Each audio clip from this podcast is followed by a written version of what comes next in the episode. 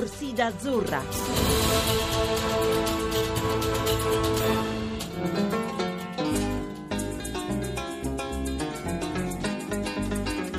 Buon pomeriggio, buon pomeriggio gentili ascoltatori. Siamo in viaggio verso Recife, anzi verso Recife, come si dice da queste parti. La seconda partita degli azzurri al Mondiale dei Mondiali, quella contro il Costa Rica. Sentite la musica in sottofondo tipica dei ticos, così come vengono chiamati appunto gli abitanti di questo meraviglioso paese, proprio posto al centro dell'America, una lingua di terra blandita da due oceani, l'Atlantico ed il Pacifico, con delle catene montuose stupende, il vulcano dell'Arenal che piomba sul lago immenso e poi il Tabacon con eh, le sue acque termali. E poi come detto il parco del Tortughero il secondo come estensione di tutto il mondo con animali incredibili testuggini e tartarughe che vengono a deporre le loro uova a migliaia sulle coste del Pacifico. Insomma un posto veramente meraviglioso un posto pacifico e sta sorprendendo. Questa nazionale che ha avuto la capacità di battere nella prima partita il favoritissimo Uruguay ecco perché è molto importante affrontare al meglio i 90 minuti di Recife, 90 minuti dei quali ha parlato Antonio Monaco con tantissimi protagonisti azzurri. E proprio in questo luogo Prandelli cercherà di trovare la concentrazione finale per mettere in campo una formazione importante proprio per superare questo turno. Ma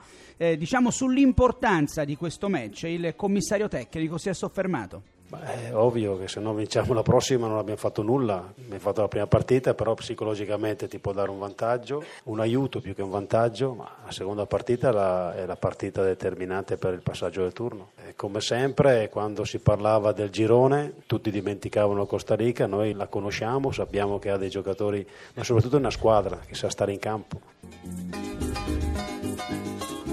Non tutti gli addetti ai lavori conoscevano nei minimi particolari il Costa Rica, invece i giocatori della nazionale si erano fatti una cultura. Iniziamo un po' con De Rossi. Un pochino dobbiamo anche temere, si dice sempre rispetto, ma, ma paura di nessuno, una, una, paura sana, una paura di una squadra che ha sorpreso tutti dal punto di vista del, del risultato, perché nessuno pensava potesse avere un risultato così netto contro l'Uruguay, che è, una, che è uno squadrone, e soprattutto ha, ha, rivelato ancora una volta, per chi non li conoscesse, di avere delle individualità importantissime. Oltretutto giochiamo a luna di pomeriggio in un clima che sarà probabilmente più difficile da sopportare per noi che per loro, che magari sono più abituati a queste temperature tropicali, insomma. E, e oltretutto, insomma, ripeto, al di là del clima sono una buona squadra, sono carichi e il fatto che, che abbiano vinto al di là della classifica per noi può essere un vantaggio perché potrebbe suonare come un campanello d'allarme, ci potrebbe far aprire di, di nuovo insomma, gli occhi nella maniera come abbiamo affrontato insomma, l'Inghilterra, che sappiamo tutti che è una squadra blasonata. Se avesse perso 3-4-0 il Costa Rica magari l'avremmo potuto sottovalutare, invece così sono sicuro che questo non avverrà.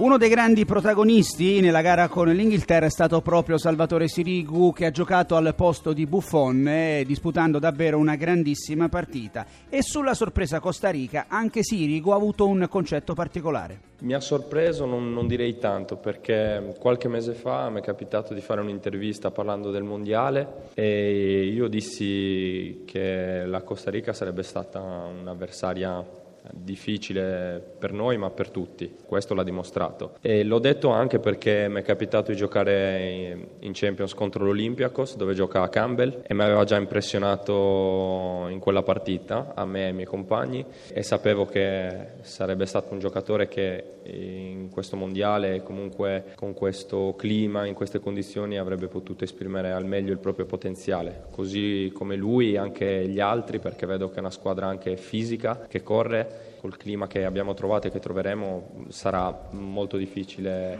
averli davanti.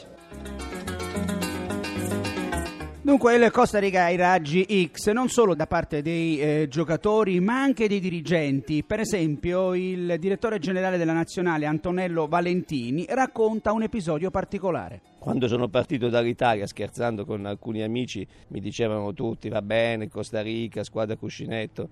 Io dall'inizio, seguendo da tanti anni questo ambiente, li ho messi in guardia dal Costa Rica come da tante altre squadre che hanno il vantaggio di vivere intanto da questa parte del mondo, di essere ben allenate, di correre molto e di avere l'interesse in queste occasioni di sfruttare la vetrina dei mondiali anche per mettersi, come dire, in vetrina rispetto a tutto il mondo. Posto straordinario dove giocherà l'Italia, ma anche con eh, un clima abbastanza difficile, farà molto caldo e ci sarà un alto tasso di umidità. Si torna a parlare dunque del time out e il professor Castellacci, responsabile medico, dice: Ci auguriamo che questo possa succedere a Recife a Natale perché penso che le condizioni climatiche non siano migliori e l'orario non sia sicuramente consono a una partita di calcio. E per Costa Rica di come si metterà in campo questa squadra centroamericana che ha veramente sollevato gli animi di quel piccolo paese lanciandolo nell'orbita delle più grandi squadre del mondo. Beh, torneremo a parlare evidentemente stasera quando avremo ascoltato Cesare Prandelli nella sua conferenza stampa di vigilia. Però adesso stemperiamo un pochino il clima, rilassiamoci un po', pensiamo a come si vive all'interno del ritiro degli azzurri, pensiamo ai videogame, a chi si crede di essere forte, a chi invece non lo è piccolo duetto tra Salvatore Sirigu e Daniele De Rossi. Il primo dice qualcosa a proposito del romanista che risponde tutto raccolto in questi pochissimi minuti di botta e risposta. Basket, eh, De Rossi pensa di essere forte ma non lo è, si fa fare la cresta a Perin praticamente tutti i giorni. E mi piace anche dirlo perché l'altro giorno mi ha battuto e mi ha preso anche in giro. E dire qui che lui è scarso è impagabile.